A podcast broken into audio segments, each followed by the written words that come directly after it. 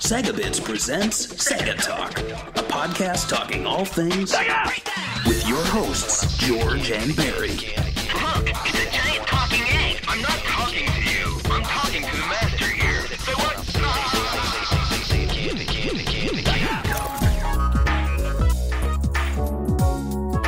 Hello and welcome to Sega Talk. I'm Barry. With me is George, Hello, everyone. And we are kicking off February. We're going to be calling it Kenji Eno month because uh, we are going to be covering two games from the late great game designer and musician. So, why did we pick February? Well, um, as it turns out, uh, eight years ago, as of February 20th, it would have been the eight year anniversary of his untimely passing at the age of 42. Think about Wow. that 42. Crazy. Um, he would have been 50 this year, which uh, it's kind of sad. Um, it really is. He, that's yeah. not old at all either.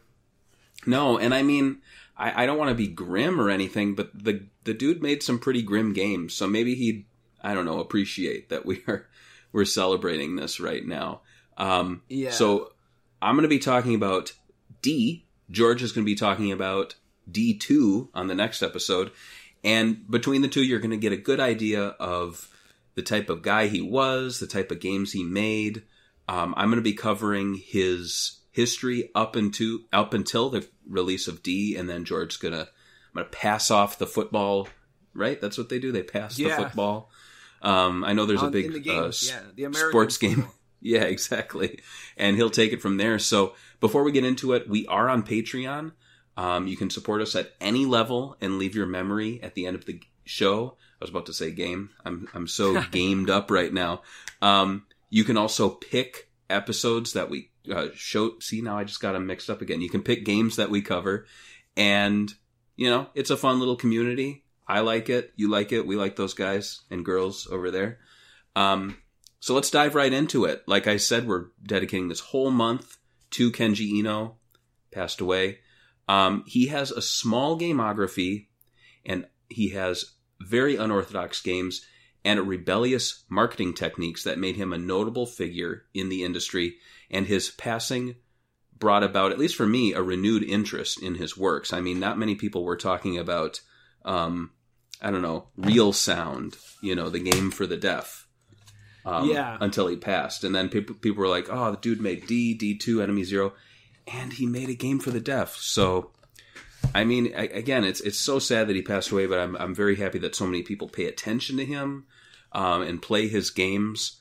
D D was a horror game developed by Warp and released in April 1995 for the Saturn, PlayStation 3DO, and DOS.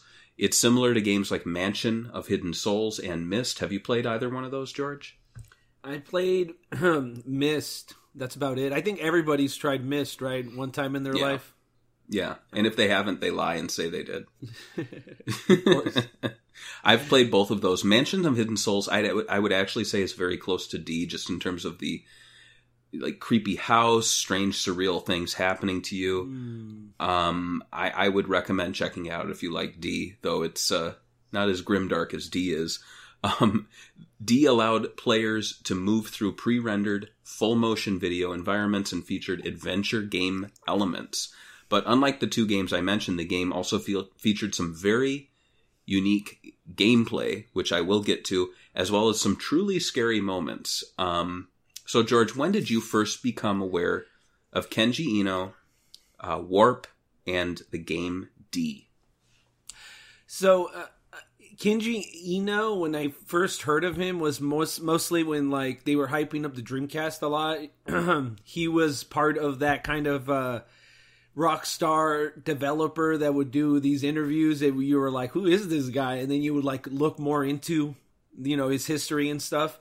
He would make some like outlandish claims. He was very anti Sony for a while, what it seemed like.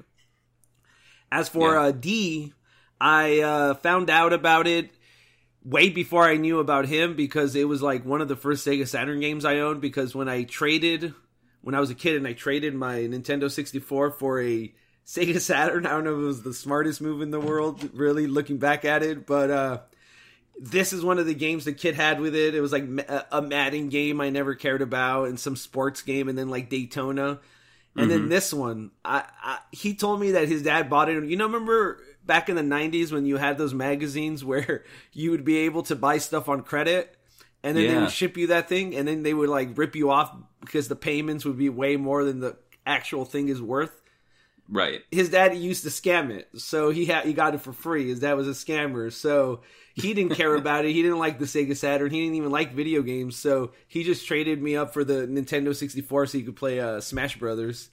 and course. this is one of the first games he had on it, and this is one of the first games I've ever played that was like Myst. And at first, I didn't get it, so it took me a while to actually get back into it and try to beat it and figure hmm. out the puzzles. And I didn't really figure it out because I'm too dumb, you know. So I had to find a guide, and then I used the guide to beat the game. But Oh wow. even though I don't, I don't think the game is that hard. I don't know. What do you, what do you think about it? You said you played it this weekend, right? Uh, yeah, so I, I've always been aware of the game. I think it's kind of hard not to if you're a if you are a Saturn owner, even if you don't own the game, you know the big red D on the cover, and you're like, what What is this all about? We've got this like woman like crying black oil, uh, big red D on the cover, and then of course you make the jokes that like I made this week on Twitter, where I'm like, um, you know, the the weirdest dual duology of video games ever, where it's like D and then D two, the Mighty Dike Mighty Ducks strike Mighty- back. So, um, you know, it's just it's it's a weird name, and I think that works because I mean, if they called it anything else, you know, like Blood Monster, you'd be like, oh yeah, that that weird game Blood Monster, I remember that. But like D, it just it stands out because it's simple, it's mysterious, it's weird. Um, and as we'll get to the meaning behind it, I'm glad they didn't go with what it meant for meant. Otherwise, maybe they'd be in some. Uh, I don't know if they'd be in any legal trouble, but there's definitely some games that would compete with them with the title. Yeah. Um, yeah. Um, so- I would say maybe V could have been another title they could have used for this one. for Um, blood or C for cannibal. Yeah. Um, yeah, and as for Kenji Eno, I I was aware of him, but I wasn't aware of um, him as much until his passing. And I think that's just because so many people were writing about him, so many people are mentioning, you know, what he had done. Um, and I, I I have all of his games here. I have his whole, most of his games. Uh, here's four of them. So I have D, I have Enemy Zero, and then I have Real Sound here, and then I have D2. And as you'll notice, uh, it's all Japanese Saturn games and then the American Dreamcast uh, version of the- D2. Do you have the full package for Real Sound, the one with all the weird stuff like the the Yeah, braille? yeah, it's all it's all in here. Yeah. Yeah, it's complete. Nice. And I honestly, I think I did get real sound before he passed away because I remember hearing, oh, there's a, a game for the blind on the Dreamcast, and I thought, oh, I want to get that. And then I saw that the the Saturn one was significantly cheaper, so I picked that up. And I never really made the connection that he was behind that and that he w- made the game D. I was also aware of D2 before he passed away. I picked this up um, probably maybe late 2000s um, when I was still living in Philadelphia. So, you know, like I was aware of him, but I just was not aware of what made up his gamography. And now that, you know, I've gone through and, and researched him and learned more about him, it, it's just, he's a really interesting guy. And Oh, yeah. I think he had so much more to give to the industry, and it's just so tragic that he passed away when he did. I don't know if he would be the next Yu Suzuki, but I definitely think he'd be up there with some of the the greats in terms of people who are unorthodox in their game development and are kind of a little strange, you know.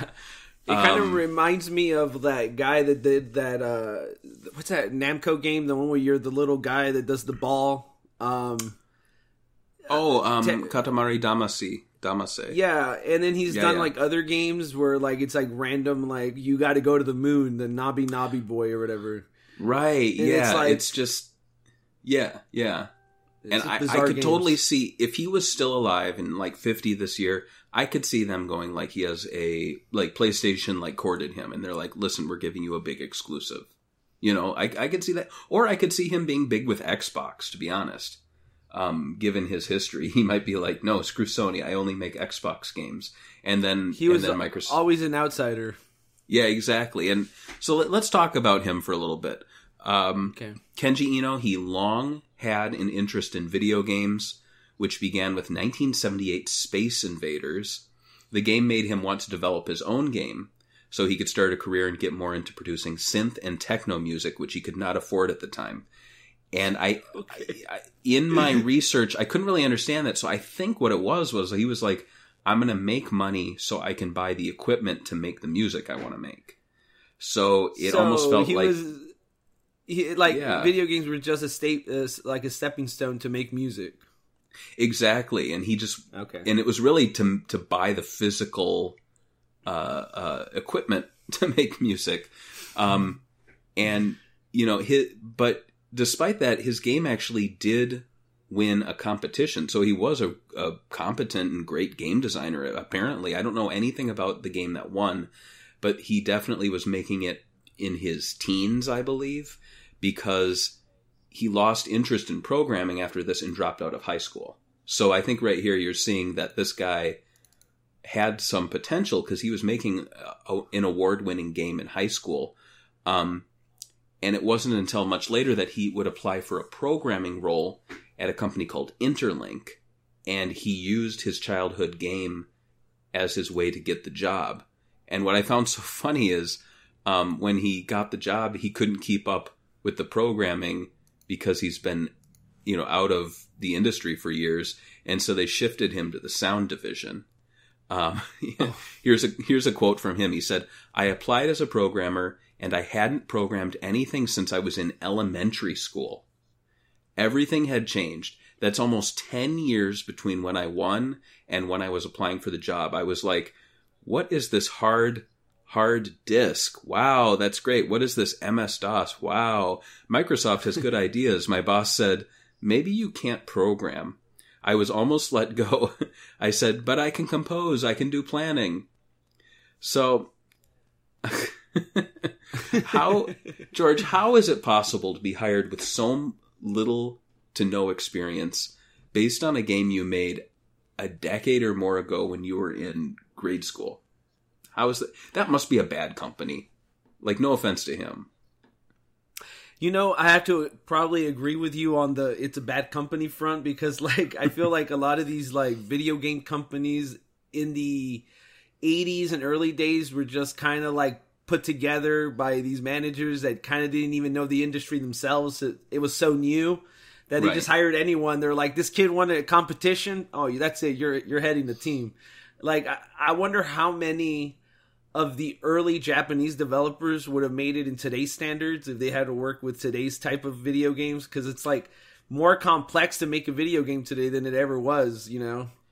Right. And I mean, you know, not to talk other developers and current events, but you look at ba- Balan Wonderworld, and it's kind of an example of two superstars from the Genesis days at Sonic Team who, to be quite honest, are kind of out of step with modern gaming. I mean, no offense to them on that game, but it's just when you play it, it does not scream these are the people who worked on NiGHTS and Sonic, you know, or even Billy Hatcher.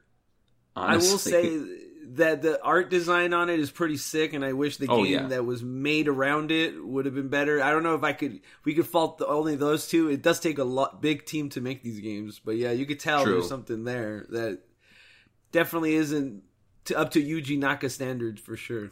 Absolutely, and not to you know bang the new Yuji Naka drum, but like when has the last time been that he made a great game? I- Oof. Think I- about we, it. We Anyway. don't want to open. We, we don't want to open up that can of wor- worms. Good question to pose there, but um, yeah, in in my own experience, I mean, I I work in design, and you can say on your resume that you've worked in um. I don't know, like what's an example? Flash. I mean, Flash is dead now, but you know, I, I would there would be places where like, oh, it says here that you've done video editing in Flash and After Effects, and I'd be like, yes. And to be quite honest, I have. But if you if you started me day one and they're like, all right, start working in these programs hardcore, I'd be like, I'm not actually very good at them. um, and so that's and that's why you look at what they've created, and I think that's why it's such a surprise for Kenji Eno because he's like, "Here's the game I made," and I wonder if they asked him, "Hey, is this ten years old, and have you made anything since? And do you know anything about current software?" I mean, it, it must have just they must have just been desperate for game developers, to be honest. Um, but the the good news is that he did stick around there a little bit at Interlink. He produced Ultraman Club 2 for the Famicom, and he quit soon after, citing the company's quick expansion. So they gave him a chance.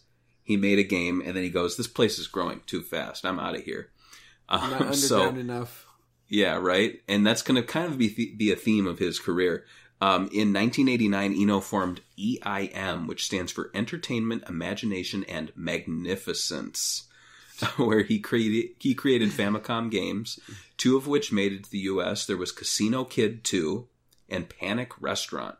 So, have you played either of these games? And if you have, what are your thoughts on them? I have not. I think I've seen Casino Kid 2 uh, pictures of it, but I've never played these games. Have you?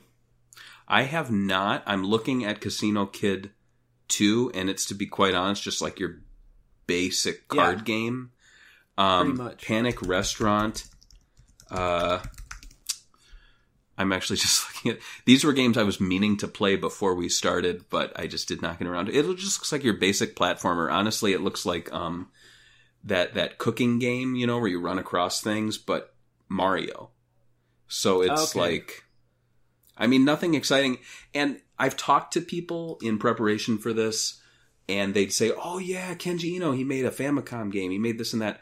To be quite honest, when you play these games, nothing about them scream Kenji Eno. And I think if he were around and you were to ask him, "Hey, what is your like core gameography? Like, what is there?" and he probably would not cite these. Um, I don't think it just would either. no, it just it seems like they were an ends to uh, a mean a, a means to an end, um, where he was just you know trying to make it in the industry and to be quite honest, probably get to the point that he finally made it with D, where where I honestly think his career kind of started there, if anything. Mm-hmm. Um, he also worked. I thought this was interesting. He worked on a Superman game for Sunsoft. Yeah, Um, but he's yeah, he soon abandoned it, citing the nature of Superman and how he was unable to design a proper game. And just to take a, a quick break from the notes here, so I think that's really interesting because Superman has long been a franchise that has struggled with games. So it's not Eno's problem. Like Superman is invincible. So how do you make a video game starring an invincible character?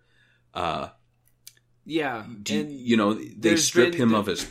hmm yeah, I was gonna say there's been there's been studios right now like that have been rumored to be working on a like Justice League game or like a Superman centric game, and Mm-hmm. they never seem to come public because I like like he said it's hard to make a Superman game. Even thinking about it, like the Batman one makes sense. You get upgrades, you get better as it goes along. There's no flying, you just hover. It makes sense. Spider Man makes sense, the swinging mm-hmm. mechanic, but yeah, flying. I don't know. It just flying is kind of boring to be honest with you if you don't do it right. And making a Superman game with fighting and all that is just difficult. Yeah, he's overpowered. He's perfect in every way. So when you make a game, you kind of anger the fans because they go, "Where's this power? Where's that power?" You you know, it's almost like every game they go, "Oh, everything's kryptonite." So he's he's he gets hurt. Um, but interestingly enough, this work actually actually shifted to a game called Sunman, which was finished and apparently never released, but a ROM is out there. But I, I don't really know how you can say there's a ROM out there but not have the ROM in hand. So who knows where it is. Um, Eno had said that including licensed characters in his game made him mentally unstable.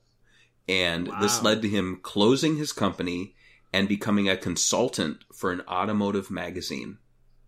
It was only through yeah, it was only through events with indie game creators that he was inspired to return to the industry. So I mean, this guy does not he doesn't just talk the talk, he walks the walk. Like when he's like this is too much for me and you go, you know, like you've had those friends or you've had those moments yourself where you're like this is too much. But have you ever gone this is too much, I quit everything. I'm done. You know? no, it's like I mean, it's it's kind of sad in retrospect because he he died of hypertension. And here he's saying it made him mentally unstable to work on licensed games. And I feel for the guy because a lot of people had to work on licensed games for sometimes years, decades before they get to make, you know, the big game they really want to make. And I mean, would it? I mean, as you as a designer, if if like DC Comics came up to you and they're like, "Work on our character," and then you start designing it, they're like, "Sorry, Batman doesn't stand like that. That's so lame. Come on, get, get a cooler stance." And then they start screwing with you. Would you care too much? I mean, I guess it would bother me. I, I personally have worked on a lot of big brands, and I always found those to be the most difficult jobs because, of course, the the owners are very very picky, um, and that's kind of why I enjoy working in what I work now, which is education, because it's not like people are going to complain with how you sell el- education as much because it's not a brand. Um, yeah, so I mean and and you see that in the game industry too. You see people who end up working in communication or education. We had that with the Seaman creator. We had that with um, Tom Kalinske. He went on to Leapfrog. So yeah, you know, it's just it seems like education sometimes becomes the the I don't know if it's a fallback, but it just becomes a very comfortable thing for a lot of people or communications. Um, I recently learned, you know, the company that made You Don't Know Jack. yeah. Remember that? They Yeah. they exist in Chicago. They now make like software for HR companies that are like I don't know if it's AI, but it's like a chat. So they went from making these crazy video games to making software for like HR companies. It's very That's strange. weird. And so when I hear Kenji Eno had a mental a mental break and became a consultant for an automotive magazine, I'm just like, wow, that was that's a big shift. Um, I think I think that's the depression he needed. He needed to work in the automotive industry ma- in a magazine to get depressed enough to make something like D. that could be it. Um, because after that, he made his return with the founding of Warp. Um, and the studio started with a team of six. And if you uh, watch the credits for the games, he actually, especially for D, he shows photos of the developers. I think D shows at least seven or eight people. So it's a very small team. And then it, it's a larger team when it comes to like external people, uh, music, things like that. Um, Enemy Zero actually has the credits on the back. So those are the names of the people who worked on the game. So, I mean, for as, uh, I guess, unstable as the guy could be, he seemed very appreciative of the people who worked for him. I, I mean, I've never seen credits on the back for a team like that. Never. So that's never that's life. very nice, and including photos too. Like this is an industry that would be like, oh, your name is you you number two, you two, and that's all you can call yourself. And here with Kenji, Yeah. you know, he's like, put your picture up there, and so I really appreciate that. That's that's very cool of him. Um, but and I think this really worked for him too because Eno personally handled planning, production, direction, and sound. However, programming and design, you know, which were kind of the things that caused him to have his mental break, was left to the rest of the team. So in this case, I kind of see him as like a Yu Suzuki, where he was not really hands on with the the the coding and the numbers and all those crazy things. He was more involved with planning, production, direction, and even sound. Mm. Um, and with that in mind, I, I, I do think he could have been like a Yu Suzuki if he had continued making games. Um, initially, the studio was only to create games for the American developed 3DO. Um, this sort of strange decision was actually characteristic of Eno. Warp Oh, yeah. only Warp only developed eight games, with their gamography growing only by a little bit when you count re-releases and unreleased titles. Only four of their games released to the West, and they largely supported less popular hardware like the 3DO, the Saturn, Panasonic M2, and the Dreamcast. Hey, that's not less popular. Um, Especially compared to the Panasonic and the 3DO. I mean, right, exactly.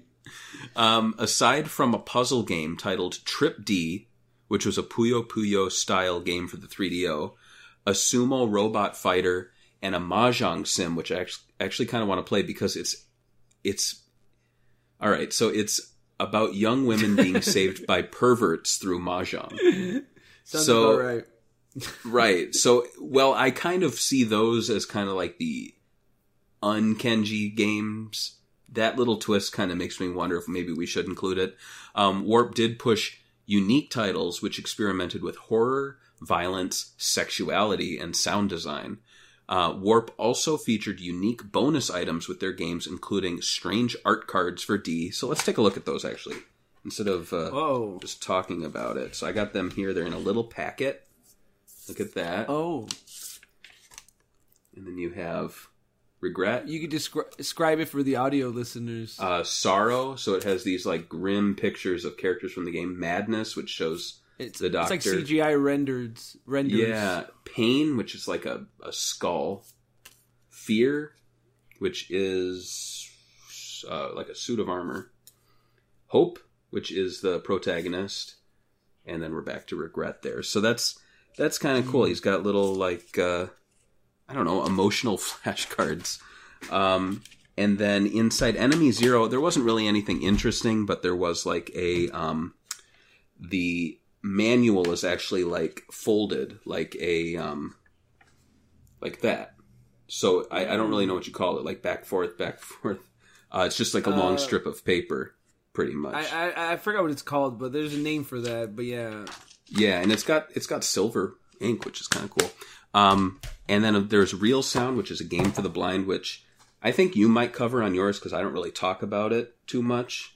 Um, but this has some really cool things. So it comes with um, some cards with braille on them. So like D, it has these like art cards with braille, and then it has this is really cool. It has seeds. So he wants Yeah. you to go like plant something. you ever plant one? I have not. I think think, they they've been long dead. Yeah, I don't think plants last that long. And then unfortunately, the American D, he didn't really put any in, anything into it. But I don't know. Maybe he did, Did you- the Japanese. Did you ever look up what plants the seeds were, or is it even legal now to do that though? Like sending Japanese uh, plant seeds uh, overseas? You know, that's a very good point. I might have like broken international law here, but believe it or not, a packet of seeds in real sound is not the craziest thing. In fact, um, he included a condom with the mini game collection Short Warp, which was a limited run that he autographed every copy of. Uh, so, what do you think? So he wants us to plant a tree, but he wants us to stop having babies. So what is he trying to tell us, George? that uh, global warming is a real problem, and uh, we gotta plant more trees and stop banging. right? is that it? I guess so. Well, I'm not good at that.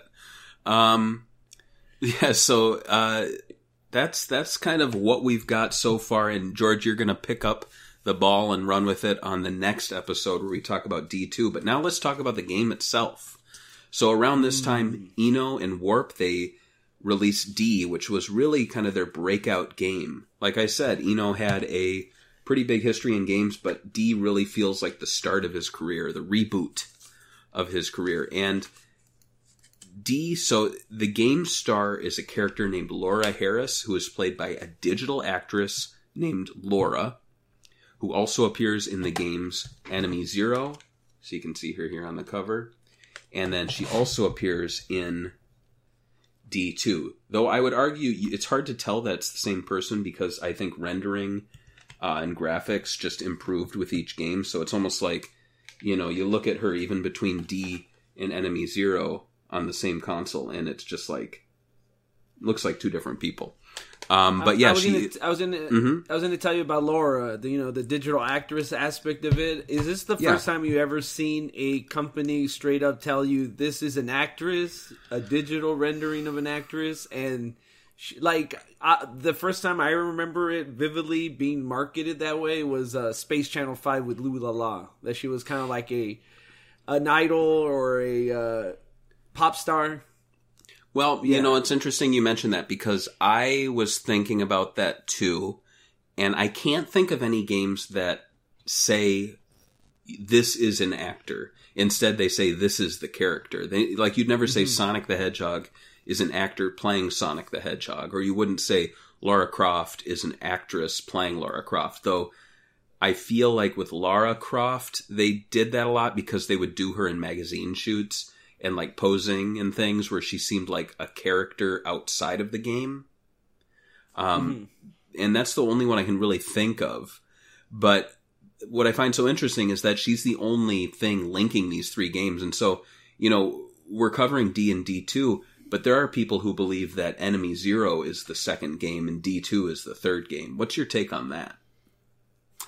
I ha- I haven't played. You know what? This is going to be embarrassing. I've never beaten D two, so like that was something I was going to do these last two weeks. I, I I'm this close, like this close to finishing up everything I need to finish up in Yakuza Like a Dragon. Like I just need the last dungeon, which is uh, the grind is ridiculous, but I haven't played it, so I, I don't have an actual you know opinion on that. Um, what is your take on it? Um, I mean, I can see where people are are coming from. I guess in terms of like a trilogy of games starring Laura, you could say that. But in terms of D, it's obvious that D two is the sequel, even though there's no connective tissue outside of Laura herself. Um, but I mean, he would have called it D three if that was the case. Um, and as far as like digital actresses and actresses, I did pose the question if we can think of any other examples in video games. And there was one that kind of came to mind, and you just mentioned Yakuza. I kind of feel like the character uh, of Kazuma is kind of an actor because we have seen him appear in period pieces, you know, where it's like the Kenzan games and Ishin. And then we've seen him um, what else have we seen him do? Oh, uh, Dead Souls, which is a non-canon Dead game. So, and and he his likeness, unlike a lot of the other characters, his likeness is very unique. It's a digital character. It's not like they had an actor that looked like him exactly. Correct? It's So- kind of based on someone, but it definitely doesn't look like him at all. It's like Right. kind of like those YouTubers that have the anime pictures where they look way better in, in the in the render. Obviously, it's that.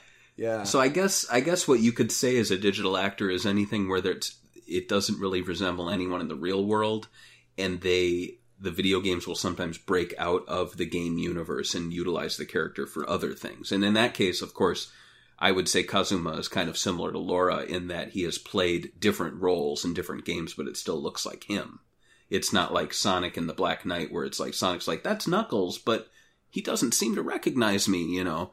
Um, let's move on to the other cast because it's going to take a long time to talk about these guys. So we have dad and mom, and that's pretty much it. That's Laura's father and mother.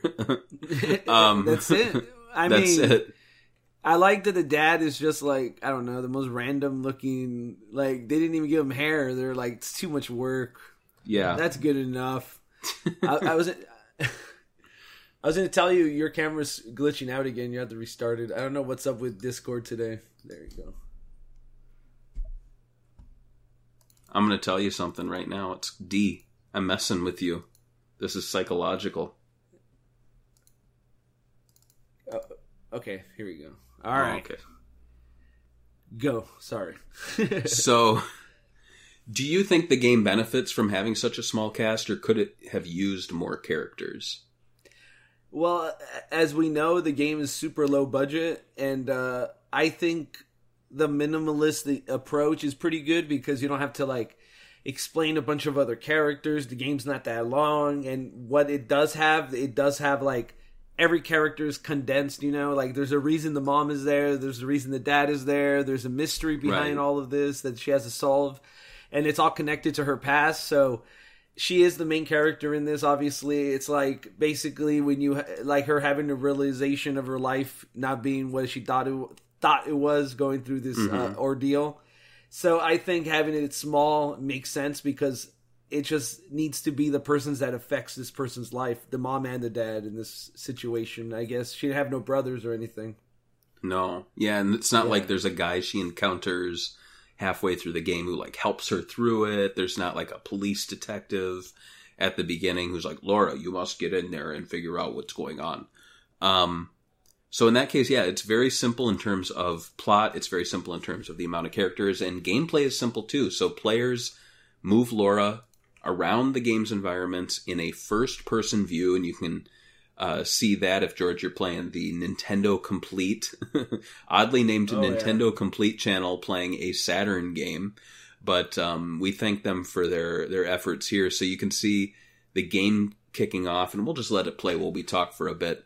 Um, there are puzzles to solve and plot points to discover as you interact with objects, and enter spaces. The twist to the gameplay, and I discovered this when I started playing it uh, last week, is that players only have two real time hours to complete the game. There are no save options, and the biggest thing is there's no pause button. So this Oh, is a God. game you need to put aside two hours. It's like it's like a movie playing in the theater where you can't pause the movie. If you have to go pee, you got to go run and go pee and come back. Um, thankfully, it's not like enemies will attack you while you're away, but the clock is ticking. So, what are your thoughts on not only the time limit, but the inability to pause? And how do you think this gameplay element enhances the experience?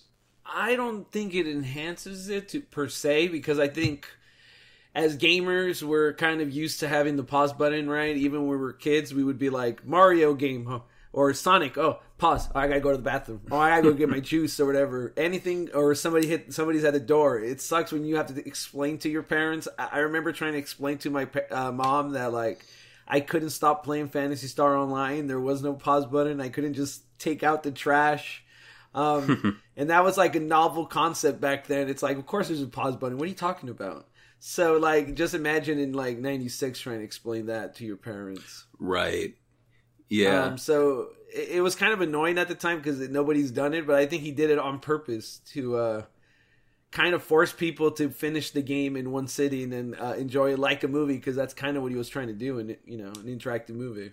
Yeah, and I mean, I, I would argue it does enhance the experience just because it, once you start it, just like Laura, you're like, you're in it.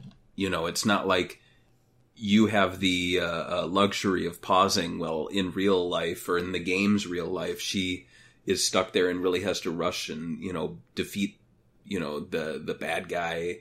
Um, but you just are like, oh, I'm going to pause it and go take a shit. Um, so you know it, it does lead it does lend to you know kind of the the tension um it makes you not wander around so much and like stare at the environments um you're not going to go oh yeah what was in that soup bowl way back and like backtrack. Like you're like no i got to get this game done. I'm i've got 30 minutes left and there's no way that i'm going to complete it. Um so in that in that regard I, I think that is interesting. Like i'm trying to think of any other games that have done this and the only things I can really think of are games that are like multiplayer where you aren't able to pause because it's like an online game. Um, So, like you said, Phantasy Star Online. Um, the story itself, it begins in 1997 Los Angeles.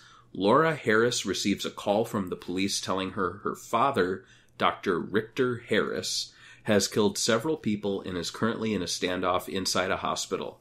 So Laura rushes to the scene and enters the hospital, and inside, she sees the gruesome sight of her father's victims, and upon covering her eyes, she opens them and finds herself in a castle.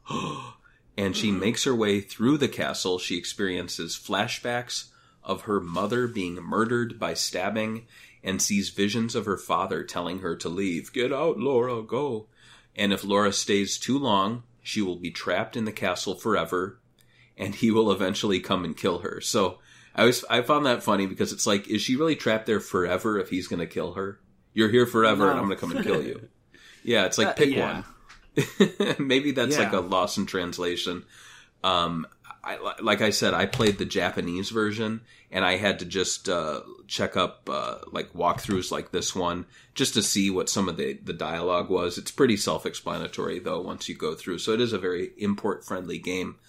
Um, now we're going to get into some spoilers here. So if you do not want to be spoiled, skip ahead maybe five, seven minutes. Um, all right. So if you are skimming through and watching this and the lizard is on my shoulder, this is the spoiler lizard.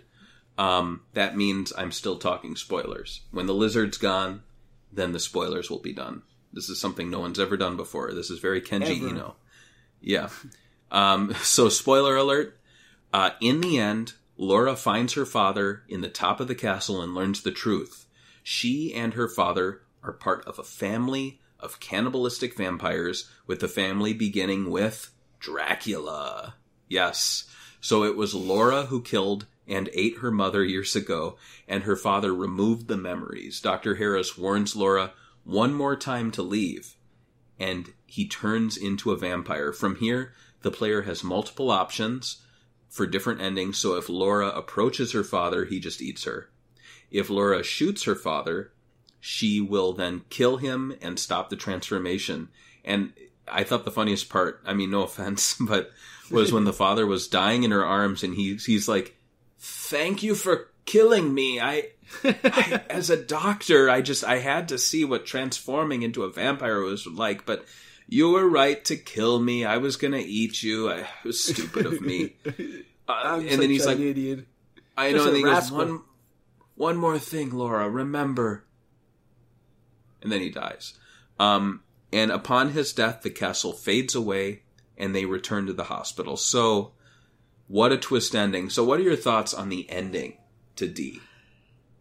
I think it had a pretty good payout. I think the whole idea that they're cannibals uh, was pretty cool. Um, and pretty dark ending that she's the one that killed her mother and all this, and that like they're obviously leading you. I mean, her father was crazy. Listen, I mean, let's not get Yeah. that twisted. I mean, the guy got he's like, ah, I almost ended the human race out of uh, sheer curiosity. it's like, all right, dude, you piece of crap. Anyway, um, Right. so I like the ending. Um, I thought it was dark. The whole sh- thing has like this weird dark family uh, environment and like I don't know trauma of your childhood being resurfaced as an adult, which kind of makes you question a lot about e- uh, Eno and all that because he was kind of a depressive guy. Um, but I thought it was pretty dark and twisted, and it was pretty. It, it made you really go, okay, so that's why the game is called D, and it's not just doing it to be annoying and hard to find in stores or anything. It has a purpose, obviously, the ending. Yeah, and I mean it's worth pointing out too that um, Eno's own mother disappeared during from his life during his second year of elementary school. I don't know if she passed away or what, but she was gone from his life at that time. So the idea of not having a mother is really something that comes from Eno's own experiences, relying on memories, and I I feel sad for the guy just because did he think he was the reason her mother his mother went away? Like it could have been. You know he might have blamed himself. So the idea of having the protagonist you know killing her own mother and then the father being the one to like you know remove her memories is is dark um as for what d stands for i think we kind of figured that out now it stands for dracula and It's as we know, there are a lot of games titled Dracula, especially releasing around this time. There was Bram Stoker's Dracula releasing in theaters. There was a Sega CD game.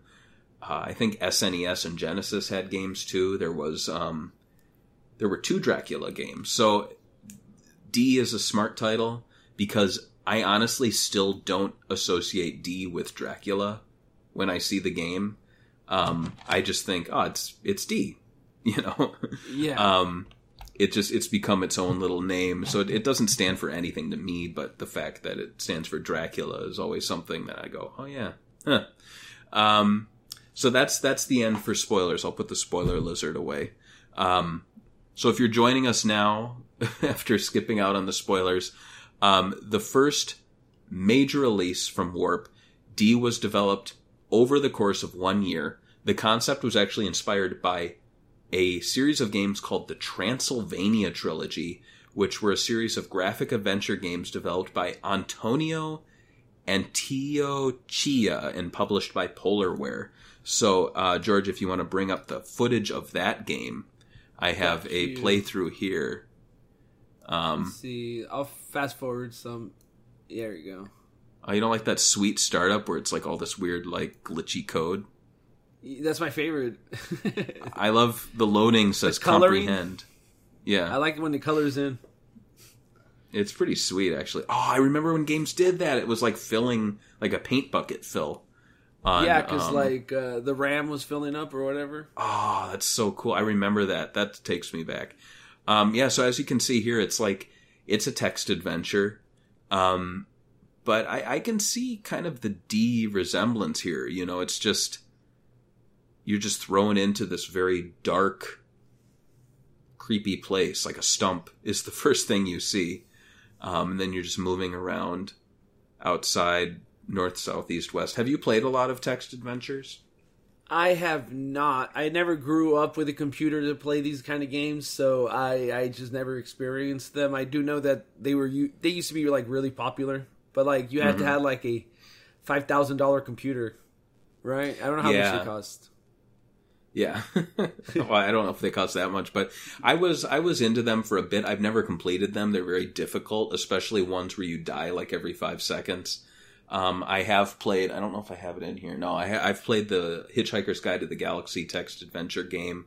Um, I've played Hugo's House of Horrors, which was actually the Hugo trilogy. Um, those are fantastic if you can ever like emulate them. You move around with the arrows, but then when you approach characters, they'll ask you questions and then you can type in answers and you can say some naughty things, which is pretty funny. Like, take off your clothes, baby, you know, things like that. And they're like, no way, she slaps you. Um, so those are kind of fun. But here, uh, you know, I, I definitely get the D, the idea that he got from D. The gun in this game, I think, is the same gun. The pistol. It's like Oh, an old fashioned pistol. You see that? Um, I, I didn't see the pistol. I did see that they, they, they typed it in, but yeah. Yeah, yeah. So it's it's kind of interesting. That might might have been a little nod to the Transylvania game. So, I mean, do you see the do you see the uh, inspiration? I mean, obviously D's way advanced compared to this, Yeah. but like people that complain about D, I, I've, I've met people that hate D. I don't know what they expected, but for the genre that it's trying to basically revive at the time on the 3DO and on, later on on Saturn and PlayStation, it makes sense for what it was.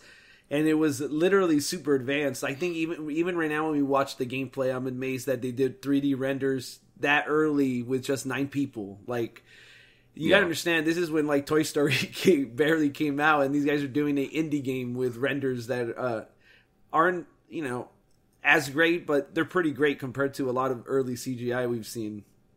Absolutely. And let's talk about the the development. So there were three phases. There was the adventure game structure, the story creation, and then the addition of violence. So um, I guess if you can imagine, the, he probably sat down and was like, "All right, the game begins at a castle, and then you go through this room, and there's like this trap there, so you got to go back." So it was really probably them mapping out the castle, figuring out what room led to what, and then I think just getting to the top of the castle just seems like a obvious idea, you know, for the end of the game. From there, the story creation. So I, I'd have to wonder if he maybe from there was like, oh, you're transported to the castle, and it's your father and your mother, and got all this, and then your dad's at the top of the castle, and that's the thing. Um, and then from there, the addition of violence. So they'd probably be like, blood, blood here, blood there, blood in this part.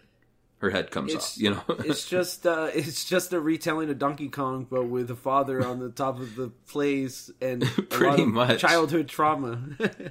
And yeah, and so what I find so interesting is the adventure gameplay was largely completed before the story even began. So what he had to do is use the flashbacks that you see throughout the game to add plot points. So it was it was truly like just a basic adventure game through a castle that he then layered the story on top of and then he layered the violence and cannibalism and everything on top of that. Um, the FMV animation was actually created on Amiga 4000 computers. I thought that was an interesting fact. So, I mean, we're, we're not game designers, but we've played enough games. What do you think is the smarter way to go about things? By developing the story before the gameplay, or developing the gameplay and then working a story around it? This is where I don't know. I guess a lot of uh, Japanese and Western developers differ. I think in in Japan, I think they like to make the gameplay first. A lot of developers, and then revolve around a story around it. And um, I think that works better, in my opinion, because in the end of the day, when you're playing a video game, you're gonna have to play the game.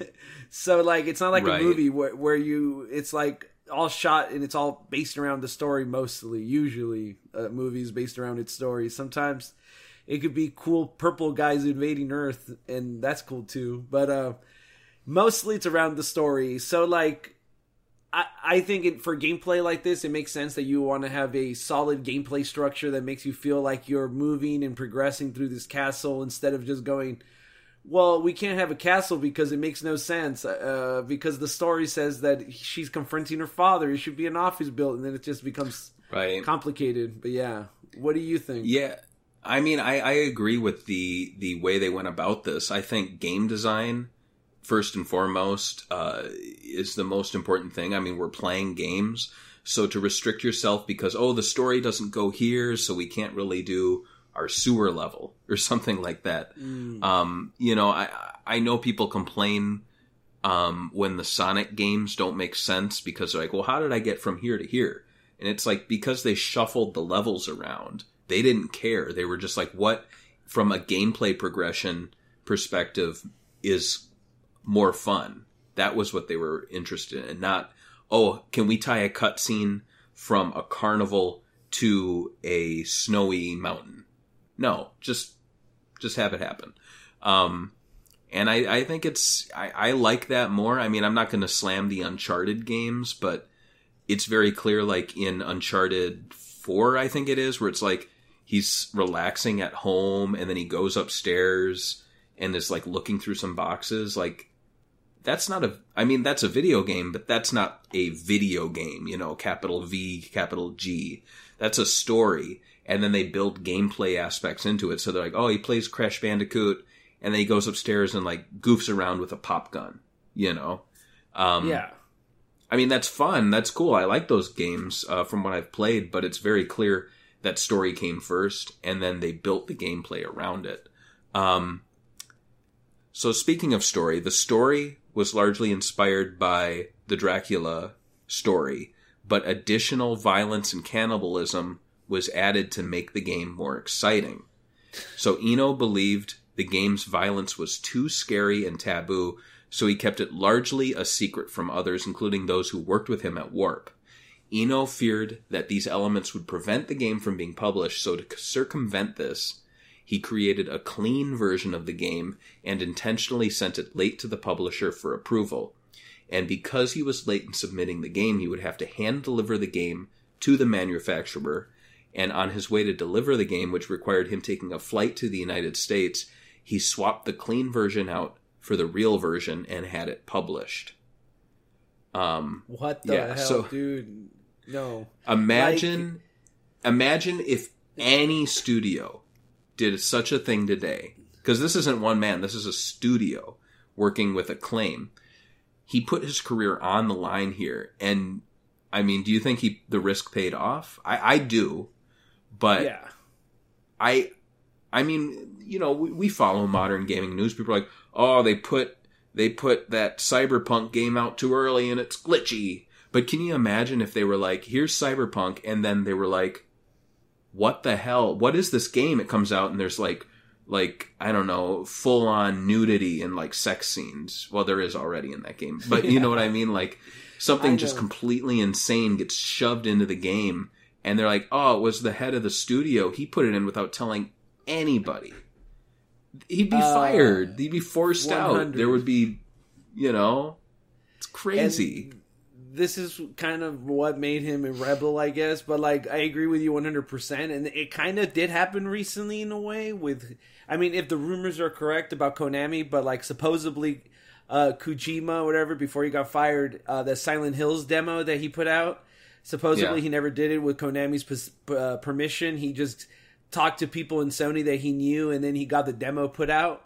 And that's why Konami got like ti uh, cut ties with him and like basically kicked him out and shunned him from the company because the- he was doing stuff without the publisher's permission. Because apparently Konami wanted to like pull out of console games, so he was like, "Oh, I'll just make a game that everyone wants." And then yeah, That's funny. but if that's true, it's basically like this, and th- he's one of the biggest names in the company, and he got fired. So I would assume that if Eno wasn't the lead of Warp, he probably would have been fired. I mean, I think if Yeah. if me and you did this in our job, we would be 100% fired without a second Yeah. thought. Yeah, pretty much. I mean, I, I, like I said, I work in design and I will create something. It'll go off for approvals. People will approve it. And then it comes back to me. I package it and send it out to the printer. I send it out to whoever's making it. I can never imagine a time where I would get the thing back. It's been approved by other people. And then I add something to it and send it out like that. Like a I don't know if I would get. I don't know if I would get fired. Well, I would for that. I don't know if I'd get fired, but I would definitely be told, "Do not ever, ever do that ever again." You know, or Yeah. in the case of some things, yeah, I probably would get fired. But um, Eno, I mean, he he was stressing about other things. So he said that should the game be a failure, failure, he would quit game development altogether. So I mean, take this man seriously because he's done it before. Uh, however, thankfully for him and us in Japan, D was a success. The game sold a million copies and even had a special edition re-release, though not on the Saturn. Um, of the platforms the game released to, the 3DO version was cited as one of the console's best games, and the Saturn version reached the top of the sales charts for the first week. And here's uh, here's what they were saying at the time. So GamePro called it a frightening work of art. Ooh. Next Gen said, This is without a doubt the most heavily atmospheric and creepy title to date for the 3DO, or for that matter, any home system. And they noted that the puzzles are just challenging enough to satisfy, but not so difficult as to com- to impede your progress for very long, which I appreciate. I hate a hard ass game. I want something I can at least complete. Yeah. Um, Sega Saturn magazine speculated that the upcoming Resident Evil would outclass the game, which they were right about. Um, but as of then, it was the best horror game on the market. The Saturn version was also noted for having very short load times compared to the 3DO version. And as far as, yeah, see, we win. Um, as far as criticism, reviewers noted the poor English voice acting and said the game was low challenge and short in length. So, what's your own opinion on the game, and do you think the reviewers at the time were fair in their assessment? I would say pretty fair because they still make games like this. There's an indie game that came out that's kind of like like the I forgot what it was called. I, I literally saw a streamer playing it and I was like, I'm going to bring this up on the podcast, and I totally forgot the game the game's name. But they hmm. still make these type of games, you know, where they're like indie horror movie games where you it's like pre-rendered and stuff like this. So like I think this is fair because I've seen people complain way harder about this now than back then, and especially when they're considering that they're charging you at this time, it was like how much 80 70 dollars per a Sega Saturn game when it came out, and it's only two hours long. I think if it came out now that it's a two hour game instead of like a eight hour movie, people would complain about it because we're so used to having these cinematic games at least try to aim to be 10 hours and two hours pretty short i would say but again we're talking about uh, the first 3d games and how you know this came in two discs so on the Yeah. sega saturn so Yeah. For the time i would say yeah they were fair i would say saying that be you know being two hours is a little short and that's a negative i think that's that's fair for the consumer i don't think it bothers me personally but i could see people getting bothered Oh, for sure. I mean, in my case, like before I knew the two hour limit, I saw two discs and I thought this was like an epic game. I thought like eight hours or something crazy, but you got to remember FMV takes up a lot of space. Even Night Trap, I believe, was two discs. So, I think know, it's more, it is uh, what it is. I think this is more of like a sequel or a spiritual successor to what they were trying to do with digital pictures kind of thing, you know, but with Yeah. CGI renders. Absolutely, yeah. Um, and you know, I, 3DO fans, they like I said, they lucked out. There was a special edition release. There was a director's cut called D's Diner, which contained additional content and a CD soundtrack. And you can watch long plays. I actually am clicking around on one. It looks like the same game. There's nothing jumping out at me that looks new or different. Maybe there's some like new scenarios. I did notice that the end credit photos for the developers are updated. Uh, that's something, but I, I'm not exactly sure what, if anything, is in a director's cut for a game that the guy pretty much hijacked and released what he wanted to release from the beginning. Um, but now we're going to get into some drama here. So the PlayStation Uh-oh. version, it became a point of contention for Eno, and I don't blame him. When I read this, I was like, Sony, what the hell? So Sony did not produce enough copies to satisfy pre-orders. So around 100,000 copies were ordered, but Sony gave other titles priority in manufacturing. So Sony told Eno that they only produced 40,000 units, which upset him. I mean, I'd be upset too, but it gets worse. So the truth is that they only made 28,000 units, which made him even more upset. I mean, I'd be pissed off. People, a 100,000 people want to buy my game. Sony's like, uh, we only made 40,000. He goes, what the? F-?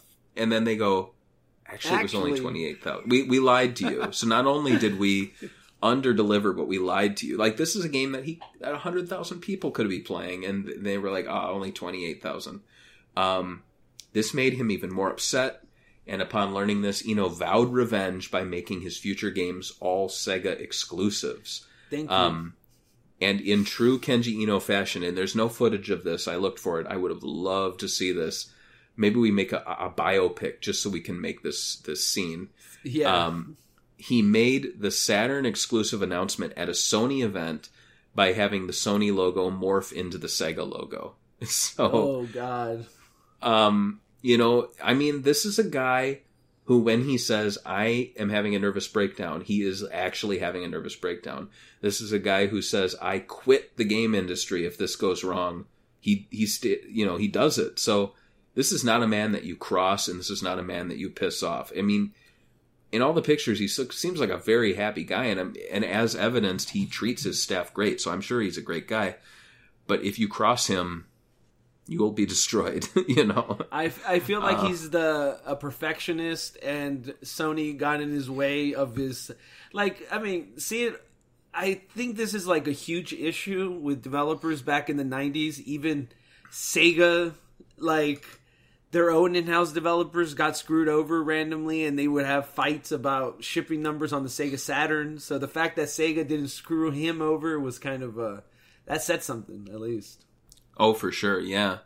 Um, I mean, what do you think though about Sony treating him like this? Like, is is that seems like something they would do? It just seems really trashy.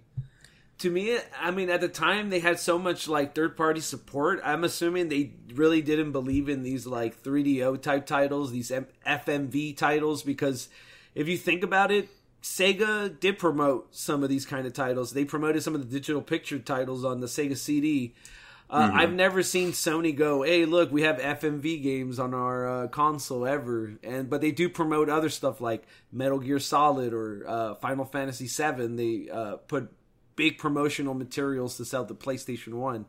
So maybe they just didn't believe in D and thought it was just like a uh, maybe didn't really like FMV games that much as a publisher.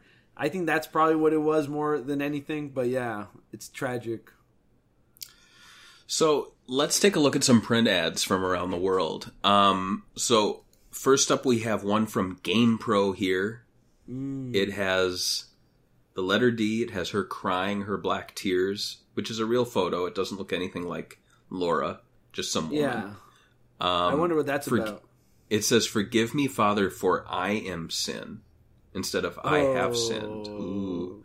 Pretty good marketing considering you know the you know. Um, what I find interesting down here is it says D damnation demo, and it says call 516 759. Let's call them right now. Let's Oh, see if we can get a demo it's of gonna Be D. a, s- it's gonna be a sex line. 516 759 The actors that play 7800. All right, you ready? I'm going to call them. I'm going to put it on speaker here. Good. Can't wait for them to pick up. I'm pretty sure it's gonna be the D demo hotline. You are calling New York Martial Arts Academy. How may I help you? Hi, I'm sorry, I have the wrong number. I was looking for D. Okay, Oh, no worries. no D. This is the All right. company, sir. Oh, okay. I'm sorry. I, I was calling for the D demo, but it doesn't sound like it's the same place. You called the Martial Arts Academy, sir. Oh. Oh, that's interesting. Okay. I guess it's not D. Okay. Well, thank you. Thank you for calling. Wow. wow. It's a martial arts academy. Well, I mean, we could learn martial arts, and maybe they got the demos in the back somewhere. I was nice her- though, right? I, I was I was friendly. You should have told the lady, "Hey, um, does anybody ever call you for D demos by any chance?" So- I don't know what you're talking about. I don't want to get in trouble, but like I want people to call them and ask for the D demo. Oh God, don't. Poor lady. That lady sounded too Don't nice. do it. Leave her alone. She seemed nice. But wait, I, my question is: This is a martial arts academy.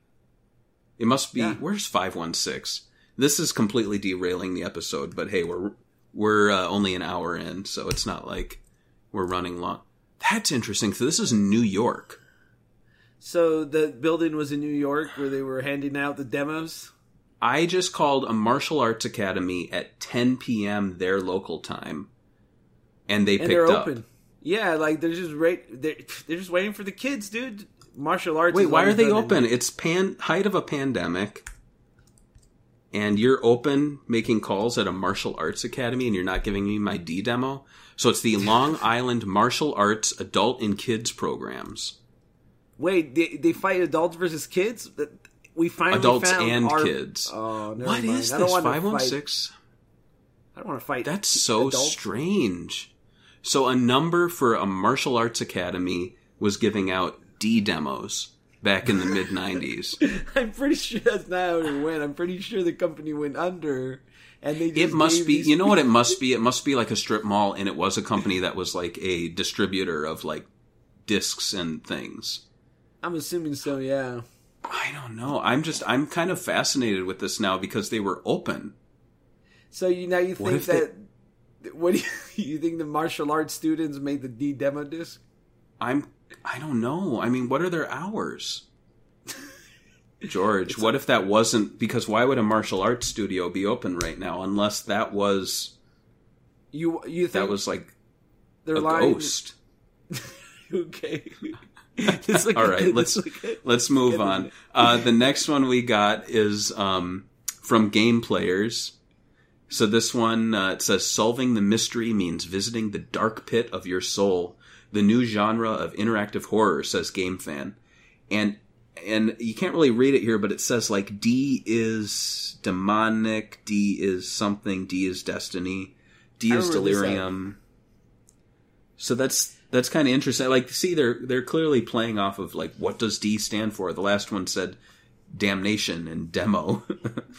um, But Uh, and- I, I, yeah. I think that these ads do a good job of playing up all the mysteries in the game, and they're like actually really well like done in the in how in the context of what the game you're actually playing is. Because like all these things right here is like what is D? Obviously, that's the whole point of the game. What what is D? and Yeah, they tell you D? kind of in the end, in, in a way, I guess.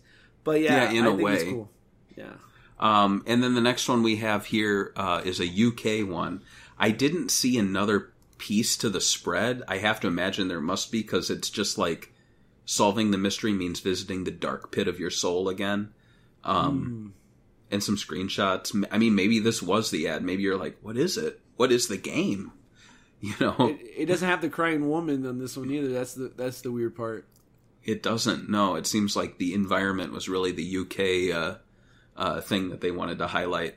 And then finally, we have the Japanese two-page ad, which shows the stylistic D, which you can also see on the cover here. It's like a Ducktales D, and it's Yeah. got Laura peeking through. I think Laura and her father.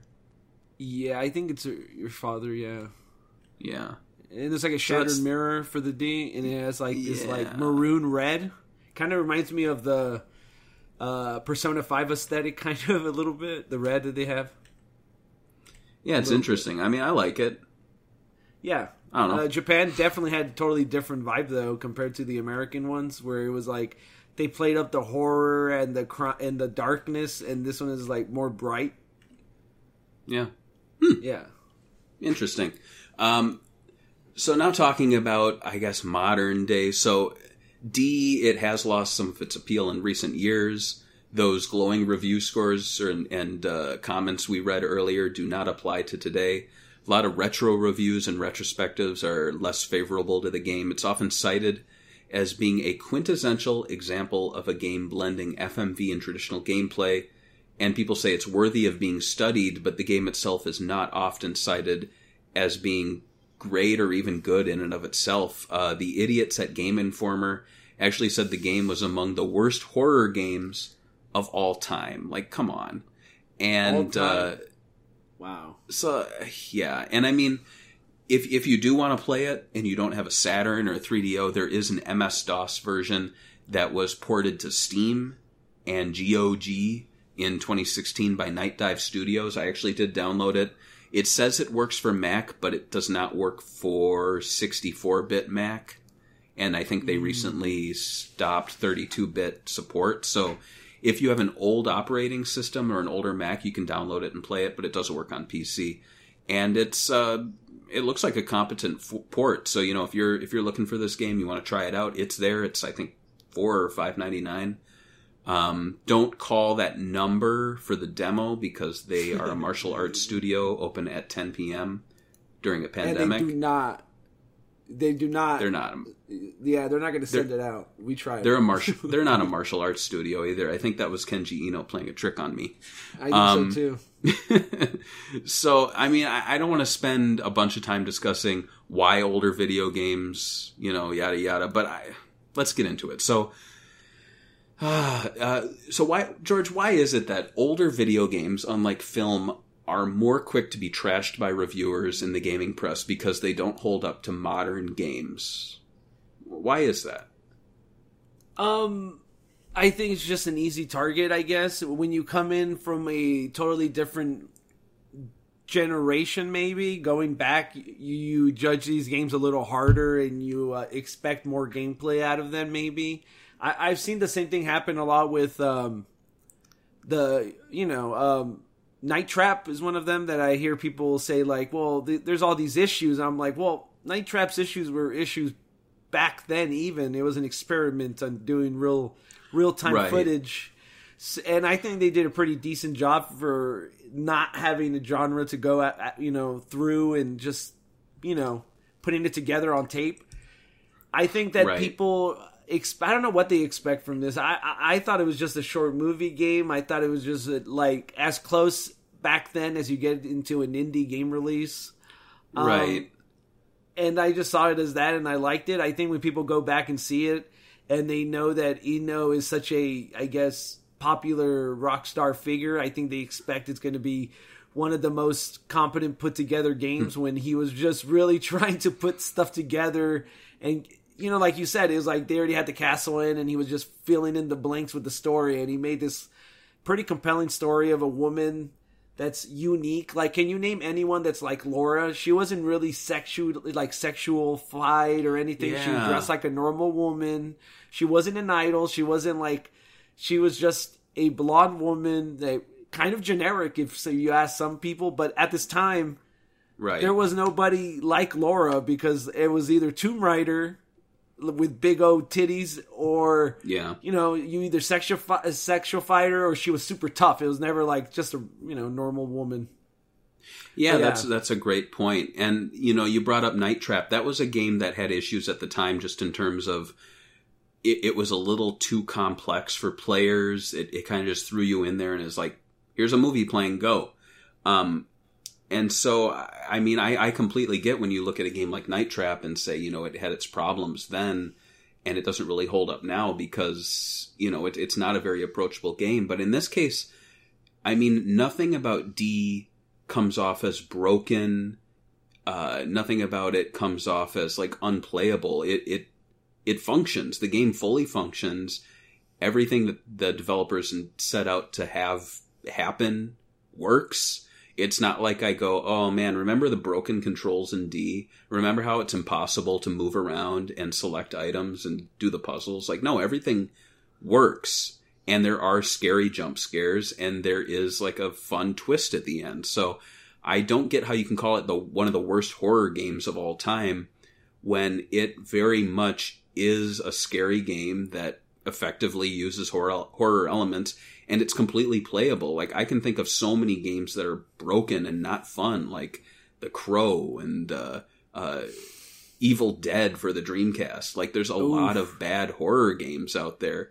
Um, even games that try to copy Resident Evil. Hell, I would argue the first Resident Evil is pretty rough by today's standards. But you know, you sit me down to play that or to play D, like a straight port or on the original hardware, and I'll be honest, like D is still very approachable, very playable, and I think that two hour limit really kind of helps because then you're not like, man, I played D and after eight hours I gave up.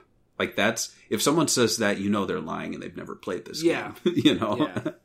um so you know, I I mean, what are your closing thoughts on D before we move into the Patreon memories, George? What do you got to say? A beautiful relic of its time when people were trying to figure out how to make video gaming more, I guess, adventure, more of like a Myst type experience. This has a cool, gory, twisty, dark end, some cool char I mean, cool few character. I mean, just one Mhm. character really. It's Laura. And I mean, it's just a very nice, minimalistic game that's, I think, worth playing if you're into the history of FMV games and not even just FMV games, but like Japanese developers, at least the indie smaller uh, ones for sure. This is one of those games that is a must play. Absolutely. Yeah, if you want to understand the man, uh, Kenji Eno, I think picking up D on Steam or maybe tracking down a Saturn version um, or even 3DO if you own that, I, I Yeah. definitely recommend it. And the two hour limit just sweetens the deal because you can't say you don't have time. You don't. You can't say, "Oh, I have time to watch Lord of the Rings," but you can't play D. You got two hours. Come on, it's not going to take that much time. But I only watched Lord of the Rings one time this week. I have to watch it again. you gotta oh you never you might get the alternate ending um, so as mentioned at the top of the show if you support us on patreon at any level your memories will be read at the end uh, for this episode we have our good friend daniel andres he has some thoughts on d he says d d what a real interesting game that is i only played through disc one once a couple of years back and it was pretty cool and a little spooky. I don't think I'll have a chance to play through disc 2 though, for I own a US Saturn, a US version of the game, and I'm playing it on a Japanese Model 2 Sega Saturn. Wait, what's he talking? You can't swap discs? Is that what it is? I don't know, Um, can't you? I can. Well, I mean, I have a Japanese version of the game though. Um, nonetheless, it is still a really great game that I really need to experience more of sometime soon. And I said to him in the comments, if you have a PC, the game is on Steam. And he said, Really? Since when? I'll have to check it out when I get home tonight. LOL. So I there we go. I sold sold one I copy of the game. I didn't even know it was on PC either. I was surprised. I was surprised too. I, I saw it on, on the wiki and I was like, let's look that up. Oh, it's still there since 2016. So you have no no excuse unless you don't own a PC. So uh, for that, that wraps up D. But we have D2 in two weeks, uh, leading up to the anniversary of Kenji Eno's untimely passing. I wish it was his birth date, but let's be honest, the dude went out at the height of his career. So let's celebrate that and not him being a baby. right? Thanks for watching, guys. Catch you guys on the next episode with D2. Bye. Bye. I always found that weird when people celebrate the birth of someone, and I'm like, they weren't important as a baby.